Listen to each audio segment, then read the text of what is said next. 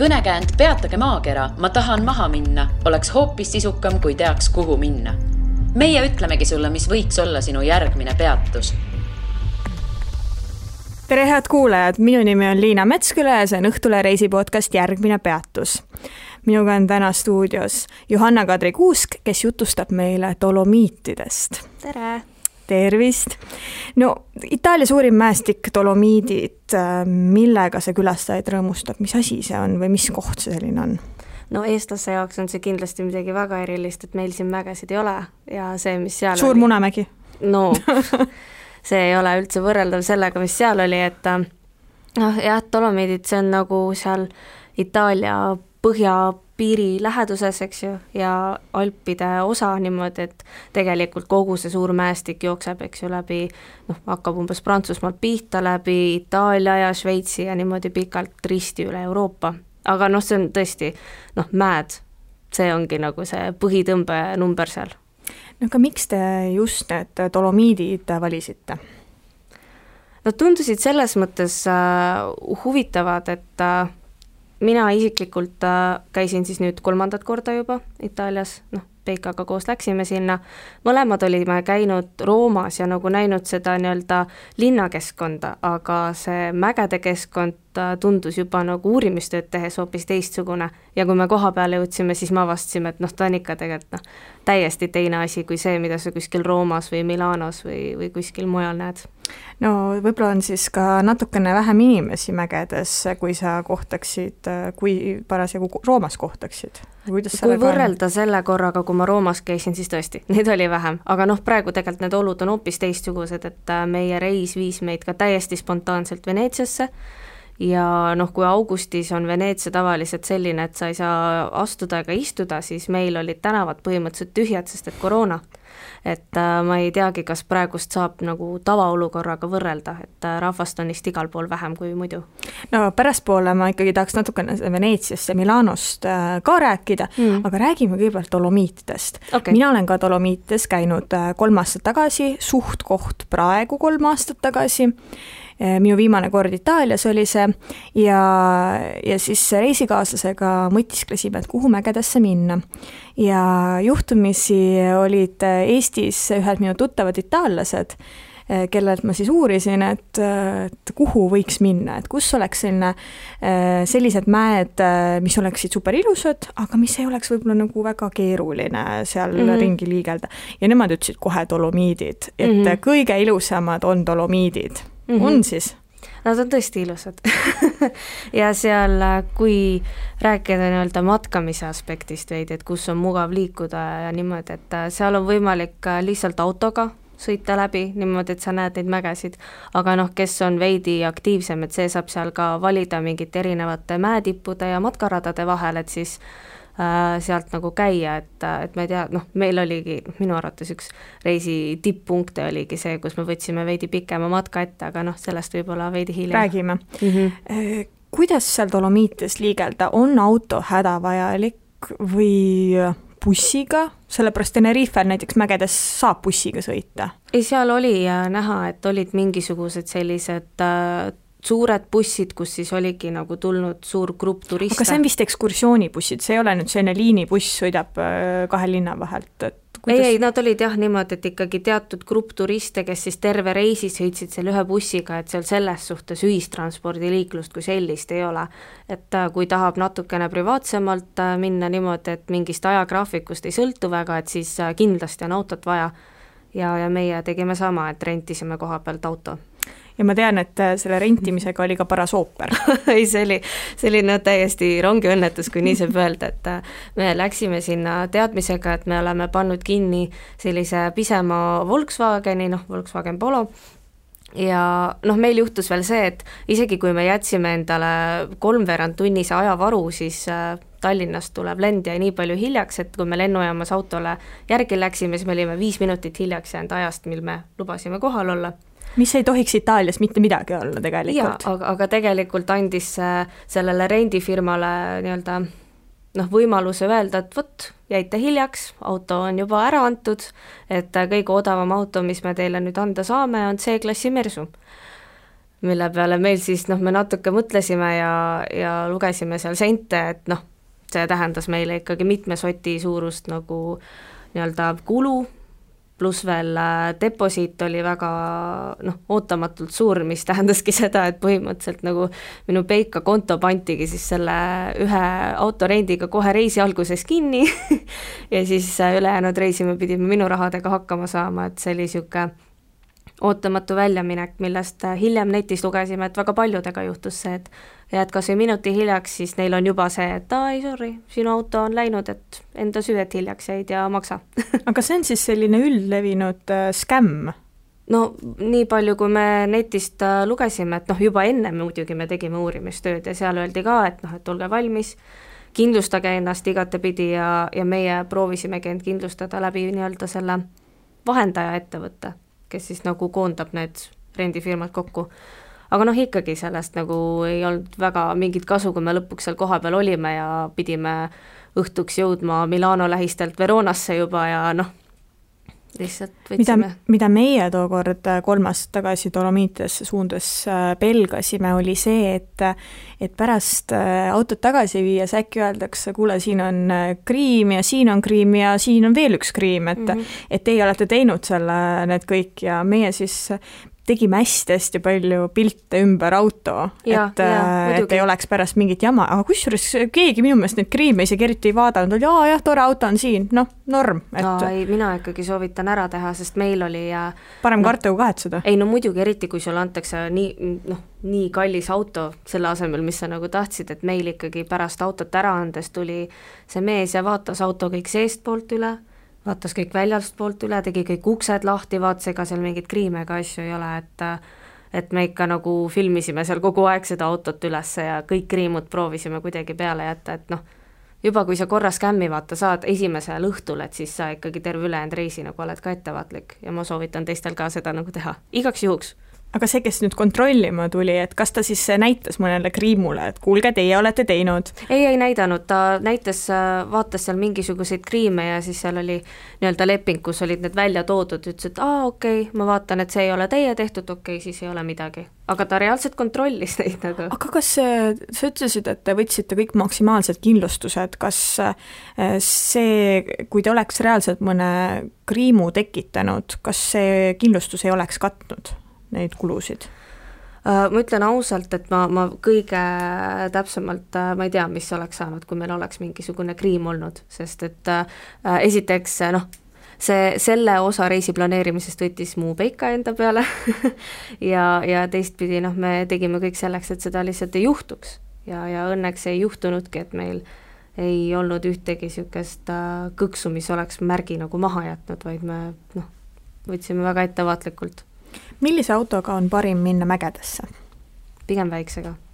Need teed no Mersu kitsad..., mis seal oli, oli ta mm. suur auto? see oli suur, see oli suur ja see oli äh, niimoodi ikkagi, et äh, kui seal äh, hästi järsud need äh, mägiteede kurvid on, siis äh, kui sa lähed veel mäest üles ja mäest alla tulijad tulevad sellise väga suure hooga, et noh, endal on ka veidi nagu kergem, kui sa tead, et su auto on pisike ja sa saad tee ser-, serva tõmmata ja teistele ruumi anda, et meil seda luksust ei olnud. aga kas manuaal või automaat? no meil anti automaat, aga manuaaliga ma arvan, on mägedes ikka noh, mugavam. kes mm. oskab manuaaliga sõita, sellel on parem kindlasti. jaa, meie olime ka tookord mitte, et ma ise tookord roolis oleks olnud, aga manuaaliga pidi olema parem, et seda meile ka soovitati mm. -hmm. Kuidas teil läks siis selle suure autoga, et, et oli selliseid ehmatavaid hetki ka või, või ikkagi läks suht niimoodi laabus hästi? no laabus äh, see oli, oli väga ebakindel, oli see laabus. tead, tead, ütleme niimoodi, et äh, noh, jälle mina istusin enam noh, kõrvalistmel kogu aeg ja ma nä-, nägin, et äh, kui me kusagil kiirteel või väga kitsal tänaval sõitsime, siis noormehel kõrvalistmel ikka käed higistasid, noh. et see oli nagu pingeline nii mulle kui siis veel noh, Peikale, et äh, jah, ma ei tea, noh jälle, me saime ilusti ilma igasuguse kriimuta kohale, aga see närvipinge oli ikka nagu terve reisi jooksul seal üleval. Ja noh, eriti veel tänu sellele, et me, eks ju, saime selle auto kätte ja siis äh, esimesel ööl juba toimus nagu katastroof ka veel sinna otsa, et äh, räägi meile katastroofist.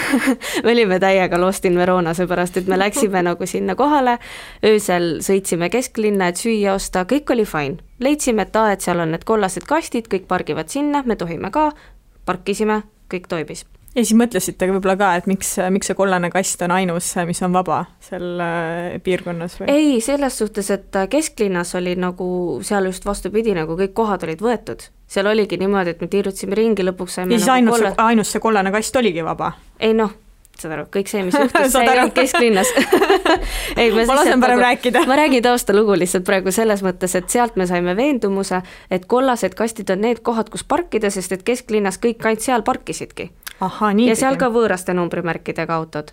ja siis, kui me läksime pärast oma Airbnb juurde, mis oli veidi eemal, siis jälle noh, tulime öösel, kell mingi oli üks-kaks juba, on ju, jube pime ka.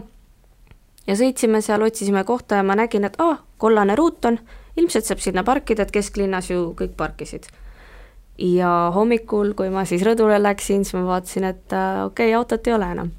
See ei ole hetk, mida ma tahaksin võõras riigis ega läbi elada. see oli täiesti kohutav, sest et see oli pühapäev, politseis oli ainult üks inimene, kes telefonile vastas, see rääkis ka ainult itaalia keeles ja lõpptulemus oligi see, et meie need host'id tulid kohale sinna, meie oma õnnetute nägude ja nende seljakottidega seisime siis seal palavas kolmekümnekraadises kuumuses tänaval ja, ja siis niimoodi nutuselt palusime abi ja siis nad lõpuks uurisid välja, kus see auto meil on.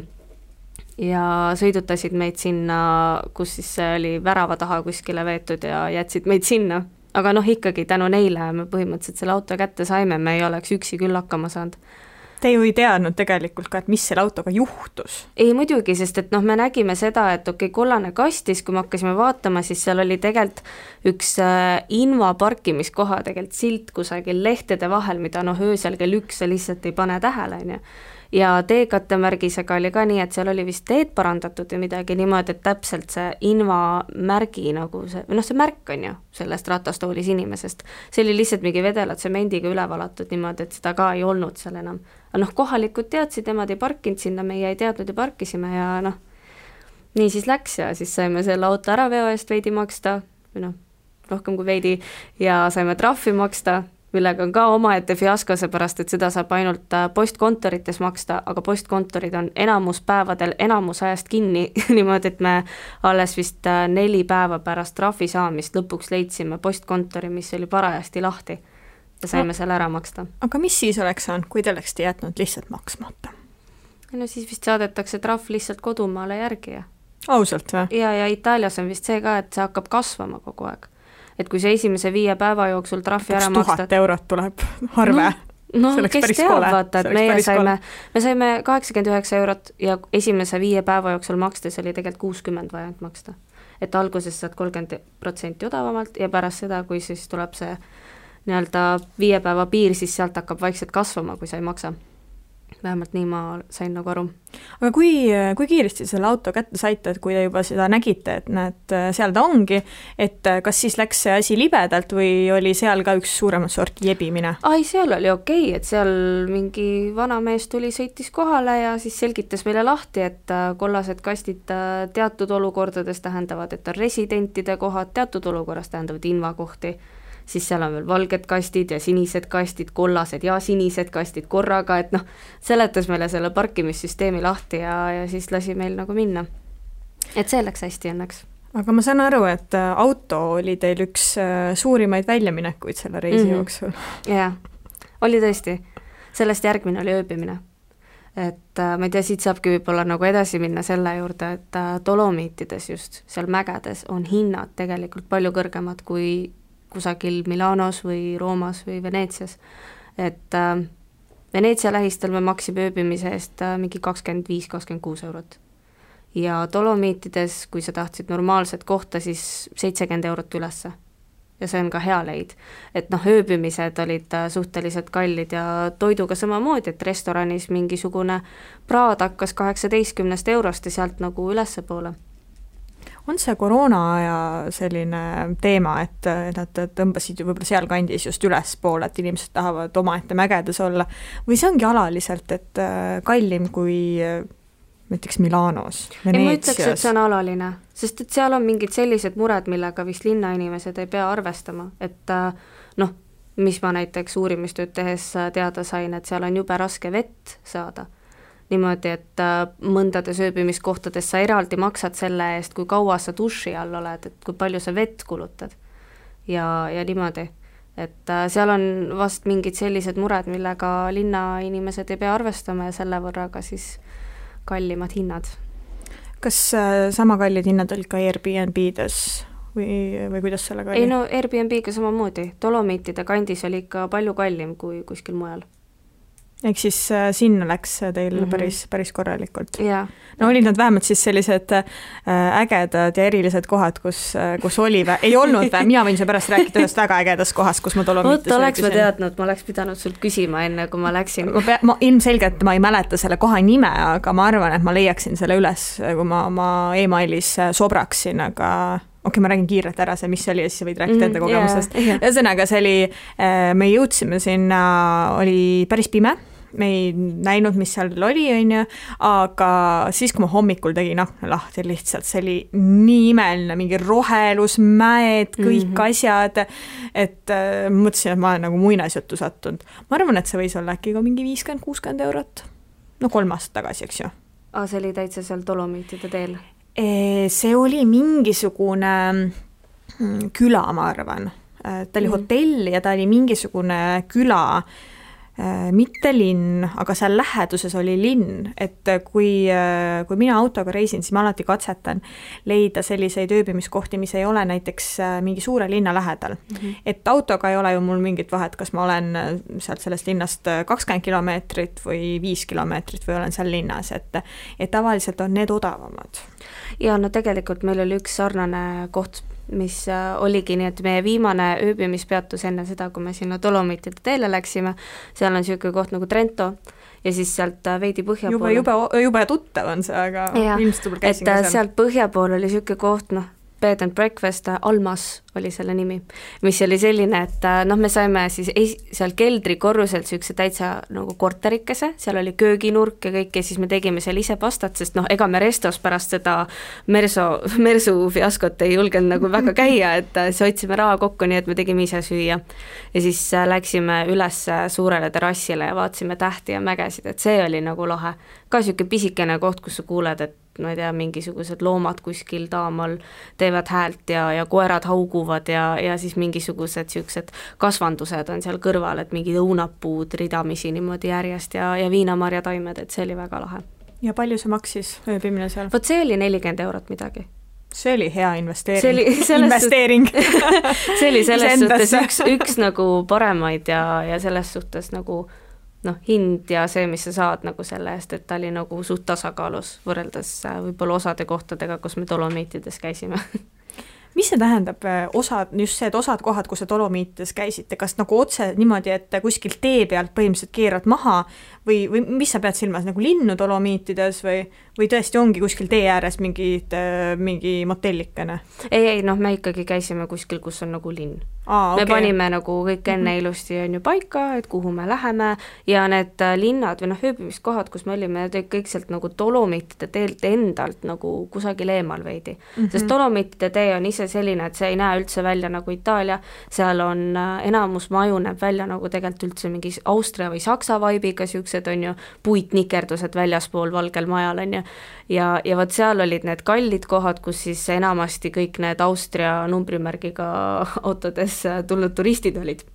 Et meie siis olime kogu aeg seal kusagil eemal mingites pisikestes külades ja, ja seda ma tegelikult soovitan ka, et noh, seal nägi hoopis nagu teistmoodi kultuuri kui mõnes suurlinnas, et seal oli öösel tegelikult ikkagi nagu vaikus majas et äh, inimesi tänaval väga ei käinud, jälle, võib-olla koroona, ma ei tea, aga, aga selles suhtes, et inimesi oli tänaval vähe, said nagu põhimõtteliselt äh, üksinda kusagil kolada, et meie, me sattusime ühte linna, mis oli niimoodi, et äh, me läksime lihtsalt jalutama, siis me võtsime veel noh, endale natukene nii-öelda joogikest kaasa, et kusagil pingi peal siis istuda ja vaadata tähti ja äikest taamal lõi äike ka, et see oli nagu lahe.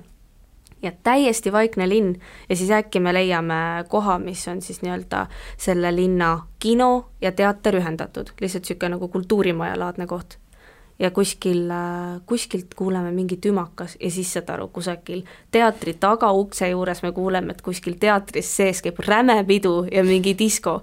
muidu on täiesti vaikne küla, aga kusagil niisuguses kohas nagu mingi muss mängib, et see oli nagu lahe. sinna peab oskama ilmselt minna, et igaüks mm -hmm. ei satu. jah noh, peab olema avatud sellele, et sa lähed kuskile väiksesse kohta, kus sul pole kõiki mugavusi käe-jala juures, aga kus sa jälle nagu avastad niisuguseid asju. kui põhjalikult te selle plaani üldse ette tegite või te lasite teekonnal ennast juhtida? me olime suht põhjalikud, siis kui me olime veel äh, naiivsed ja Tallinnas ja arvasime, et kõik võibki meie plaani järgi minna aga jälle, see šokk kohe reisi alguses oli nii suur, et me otsustasime, et äh, nii kas sa nüüd... pead silmas seda autojama? jaa -hmm. jaa, et ja. see nagu andis meile kohe, tegi meile selgeks, et äh, sa võid plaanida mida iganes, Itaalia nende plaanidega alati nõus ei ole, nii et äh, ole valmis lihtsalt selleks, mida Itaalia sulle pakub. ja siis me tegimegi niimoodi, et me igal hommikul otsustasime, et kuule, täna on veits niisugune mägede vibe, davai, lähme siis mägedesse. täna on veits niisugune järve vibe, lähme järve äärde. ja, ja niimoodi me siis sõitsimegi aga majutuskohad olite te juba ette book inud või need mm, -hmm. aga siis te ikkagi ju selle järgi teataval määral pidite joonduma, et kui te olete broneerinud äh, majutuse mingis Dolomiitide külas, siis te ei saa ju Milanosse sõita seda, seda küll, aga, seda küll, aga noh, seal oligi täpselt see, et äh, me lihtsalt ei viitsinud hakata näpuga järge ajama, et mis me nüüd olime mingile päevale planeerinud, vaid me võtsimegi vabalt ja äh, arvestasime, et võib-olla me tahame hoopis chill ida selle asemel, et kuskil nagu sõita. no millised paigad siis äh, seal Dolomiites on äh, väärt külastamist, et kuhu soovitaksid minna? Um, no tegelikult üks koht, mis oli väga lahe teel Dolomiitide juurde, on äh, Verona kaudu minnes Garda nimeline järv hästi suur järv, seal oli äh, niimoodi mööda seda järve äärt sõites väga mõnusaid peatuspaiku, mingisugused äh, väiksed linnakesed äh,, niisugused pisikesed ehtsad nagu itaalialikud tänavad ja, ja seal me käisime ujumas ka, see oli väga mõnus, aga siis lõpuks seal äh, Dolomiitides me käisime Seceda mäel, mis äh, on siis, ta on selline mägi, mis läheb otse niimoodi nagu ühelt poolt on kaldus, niimoodi läheb laugelt ülesse ja siis teisel pool on täiesti selline noh, otsekukkumine. ja siis, kuidas me noh, Tallinnas seda planeerides vaatasime ka, et ülilahe, et on mingid videod, et kui näiteks on madalad pilved, siis nad jäävad sinna mäeserva taha kinni niimoodi, et sa oled ise seal serva peal, paremat kätt on lihtsalt mingisugune rohumaa ja niisugune ilus nõlvak ja vasakut kätt on puhtalt pilved lihtsalt, et see oli lahe aga, aga ma ütleks, et äh, tipphetk oli ilmselt äh, Sorapise järve äärde minek. et äh, see on niisugune täiesti türkiissinine pisike järveke, aga noh, sinna autoga ligi ei saa, vaid sa pead matkama mööda Kaljuserva niimoodi, et sinna minek on viis pool kilomeetrit ja tagasitulek on viis pool kilomeetrit. ja, ja see oli tõesti, tõesti lahe, seal oli veel niimoodi, et jälle noh, me võtsime, eks ju, vabalt, hakkasime pärastlõunal alles liikuma niimoodi, et me sinna minnes mõtlesime ka, et issand, et nii palju inimesi tuleb tagasi, et me jääme ilmselt pimeda peale. ja, ja siis lõpptulemus oligi see, et me hakkasime sealt järve äärest tagasi tulema niimoodi, et pimend täieliku ööpimeduseni oli vist võib-olla kolmkümmend minutit veel ja sinna minek on mingi kaks pool tundi ja tagasitulek ka kaks pool tundi mööda Kaljuserva ja meil oli veel vesi otsas ja nagu mit-, süüa ei olnud mitte midagi jälle ei olnud ja suht väsinud juba ka. ja siis me hakkasime sealt niimoodi jälle täie hooga tulema tagasi. ja, ja noh, selle võrra muidugi me nägime seda, kuidas mäed, kui ilm läheb pimedamaks, siis mäed tõmbuvad siniseks, mis on ülilahe asi, mida näha.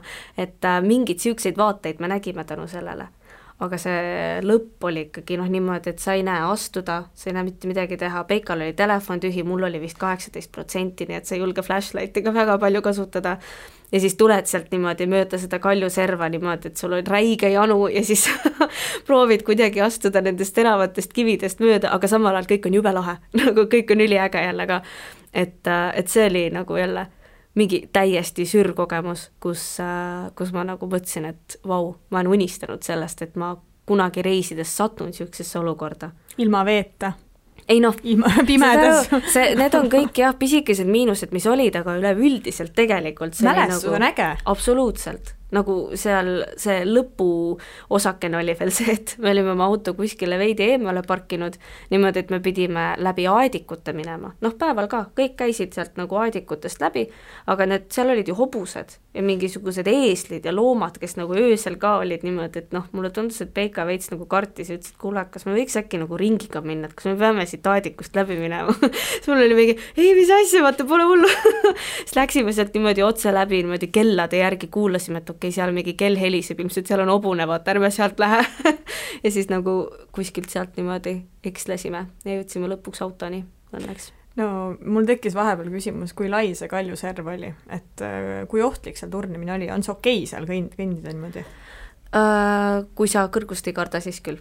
siis on väga okei okay., see oli uh, vast mingi meeter meeter, aga kui keegi vastu tuleb, siis ikkagi peate hästi ei, korralikult no, siis sa nagu tõmbad kuskile niimoodi veits õõnsusesse ja lased mööda, et seal me ikkagi mingi hetk me ootasime ikka hea kümme minutit, kuni inimesed sealt kuskilt alla ronisid noh, sa hoiad sellest metallköiest kinni, mis sinna kivide sisse löödud, ronisid sealt niimoodi alla, sest et ega nagu kahepidine liiklus sealt nagu ei mahugi. et äh, teatud kohtades pidigi ootama ja noh, see on normaalne, see oli okei okay. kuidas te üldse sellise erilise koha leidsite? Et kas guugeldades või keegi soovitas või juhuslikult? ise otsisime ja aga Eestis olles et... oligi see selline eeltöö ja,? jah, jah, et äh, noh, mina olen selline, et äh, ma vaatan lihtsalt Youtube'i videoid kuidas keegi läheb ja reisib ja, ja siis äh, proovin nagu sealtkaudu mingisugused kõige paremad osad välja noppida. et äh, see oli koht, mille mina avastasin, kuhu ma tahtsin minna ja Pekka oli õnneks nõus, et, äh, et see oli jah, kusagilt Youtube'i videost lihtsalt avastus kas see oli reaalselt äh, nii äge nagu selles Youtube'i videos? Või ägedam, oli see veel ägedam, ägedam, ägedam jah? jah, muidugi.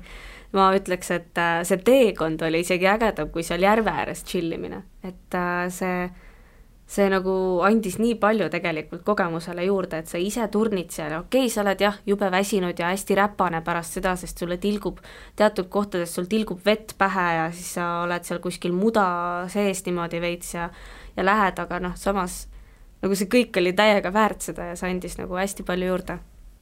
See oli augusti lõpp, kui te seal käisite, mis riided teil seal seljas olid, et olid talvejope või, või te saite sellise nagu niisugune õhem sügiseriietus pigem, et äh, noh, midagi peab ikka olema peale panna, kui sa oled mäe otsas, siis seal võib olla mingi viisteist, kuusteist kraadi ainult. ja samas all linnas on kolmkümmend kraadi. kas te lumeni ka jõudsite kuskil? ei, aga me saime palju vihma me, meie jõudsime tookord äh, sõitsime lihtsalt ühte suvalist teed mööda, me kuidagi võtsime nagu suvalisi teid, mis on nagu väga veider asi, mida mägedes teha tegelikult. seal ei olegi neid väga. no sellest, just see, et tegelikult minu meelest me tegime niimoodi, et me võtsime, et aa, et tahaks nüüd järgmisena jõuda sinna linna, aga mm. me ei tea, millisest mäest see üle läheb. ja siis me sõitsime ja sõitsime ja sõitsime ja siis vaatame seal üleval lumi, et sinna ikka ei jõua ja siis ühel hetkel koidab, et ups, me vist sõidame sinna lume sisse mm.. ja lõpuks oligi, me tegime lumesõda. aa, ülilahe. jaa, aga no siis oligi niimoodi, et mul oli ikkagi äh, selline, no ta oli ka ikkagi pigem võib-olla sügise oma, aga ta oli paksem sügise, sügisjope selline mm -hmm. ja see kulus ikka täitsa ära. jaa, ei ma ütleks ka, et ikkagi kampsunid või mingid soojemad äh, pusad ja asjad kaasa võtta, et äh, kui seal just päeval külm ei ole, siis öösel on. ja just seal mägedes ööbides, seal võib ikkagi nagu jahedaks minna no me juba mainisime, et sellist äh, Saksa ja Austria sellist õhkkonda on seal üsna palju. kuidas seal üldse on, et kas kas nad on itaallased seal või nad on ikkagi äh, austerlased ja nad äh, suhtlevad sinuga seal pigem saksa keeles või, või itaalia keeles ikkagi? ei noh, enamus inimesi, kes seal kuskil restoranides või poodides töötasid, nad olid ikkagi itaallased ja nad rääkisid sinuga itaalia keeles, aga ma kuulsin rohkem saksa keelt vist üleüldiselt seal Dolomiitides, sest et seal äh, tõesti noh, numbrimärgid autodel olidki noh, Saksa ja Austria omad ja, ja kogu see vibe kogu selle arhitektuuriga oligi niisugune väga saksalik. et ma täiesti saan aru ka muidugi, see on imeilus koht ja kui sul on, ma ei tea, kaks, põhimõtteliselt sama kaua Austriast sinna sõita, kui meil Tallinnast Tartusse sõita, siis muidugi sa lähed sinna puhkama ja kui sul on veel raha, siis jumala eest, on ju et, et see tundus tõesti täpselt nagu see koht, kuhu need nii-öelda rikkad Austria turistid lähevad puhkama. kui palju seda koroona temaatikat oli seal tunda? Väga palju mitte, see sõltus jälle sellest, et kus sa oled, et äh, kuskil lihtsalt äh, õhtul jalutades seda väga palju ei tundnud, aga samas pidi nagu arvestama, et äh, ükskõik, mis hetkel sa tahtsid poodi minna või restorani minna, siis sul pidi mask ees olema. Et paljudes niisugustes äh, suuremates kauplustes oli ikkagi turvamees ukse peal, kes nagu näitas sulle, et aa, kuule, sul pole maski näo peal, sa ei saa sisse tulla.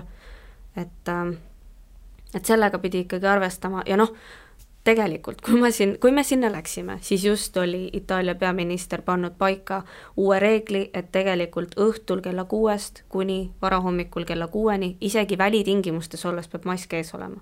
noh, seal on ka probleem sellega, et ööelus just see koroonaviirus levib.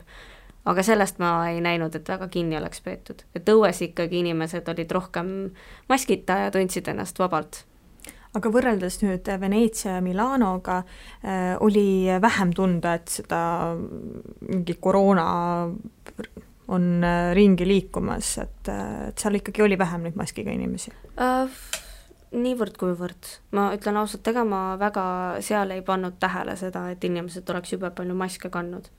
Mägedes siis, eks ju? mägedes jaa, ja no aga seal lihtsalt mängib ka rolli see, et tegelikult suurema osa päevast me olime kahekesi autos ja me sõitsime. ja siis maski ei kandnud ja no siis muidugi sa maski ei kanna, eks ju. et äh, linnas lihtsalt sa oled teiste inimeste keskel ja noh, kasutad ühistransporti ja seal muidugi sul on mask nagu näos ja, ja linnas selles mõttes linnas ma nägin maske rohkem.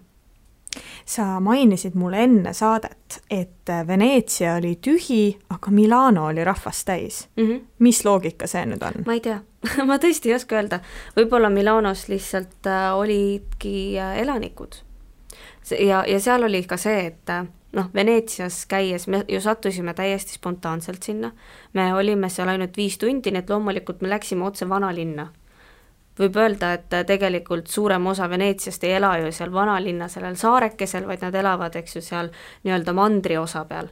et äh, võib-olla me ei näinudki neid inimesi tegelikult, kes seal terves Veneetsias on, me nägime ainult seda, mis vanalinnas on. aga Milanos seevastu me ikkagi saime seal ühistranspordiga sõita ja olime nii kesklinnas kui ka rohkem seal kesklinnast väljaspool ja, ja seal noh, me nägime neid kõiki kohalikke elanikke ka, kes olid ja, ja neid oli ikka päris palju ühesõnaga, mulle tundub, et, ähm, et teil oli selline ainulaadne võimalus äh, või üsna ainulaadne võimalus äh, näha Veneetsiat ilma inimesteta, seal on ju massid tavaliselt. Ja, ja see on ja, ebameeldiv. ja, ja meil oli täiesti noh, me ei pidanud kordagi kusagil järjekorras seisma.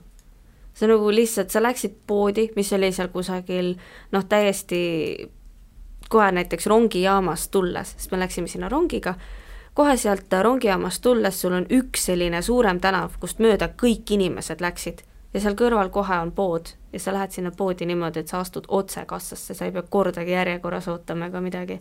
et selles suhtes oli seal rahvast ikka palju vähem ja, ja seal me nägime tõesti nagu päris palju kohalikke, et ma ei kuulnud seal väga palju inglise keelt või mingit muud võõrkeelt, vaid nagu olidki itaallased ise ja kogunesid seal äh, ühe väljaku peal suurelt ekraanilt filmi vaatama ja, ja noh, olid seal niimoodi restoranis, sõid, rääkisid ja žestikuleerisid ja, ja olid sellised valjud, nagu nad on, on ju ja teie siis jõudsite tagasi vahetult enne seda, kui äh, tekkis kohustus eneseisolatsiooni minna? jaa, vot oleks me kaks päeva hiljem jõudnud, siis oleks pidanud kaks nädalat olema eneseisolatsioonis, aga noh, samas see on selline teema, kus väga nagu noh, ei tasu nii-öelda näpuga järge ajada, et äh, selles suhtes mina ikkagi nädal aega kontorisse ei roninud, et ma korra tulin, vaatasin asjad üle, siis kui hommikul vara kedagi ei olnud ja, ja läksin ära niimoodi, et äh, ma nagu hoidsin distantsi ka sõpradega ja, ja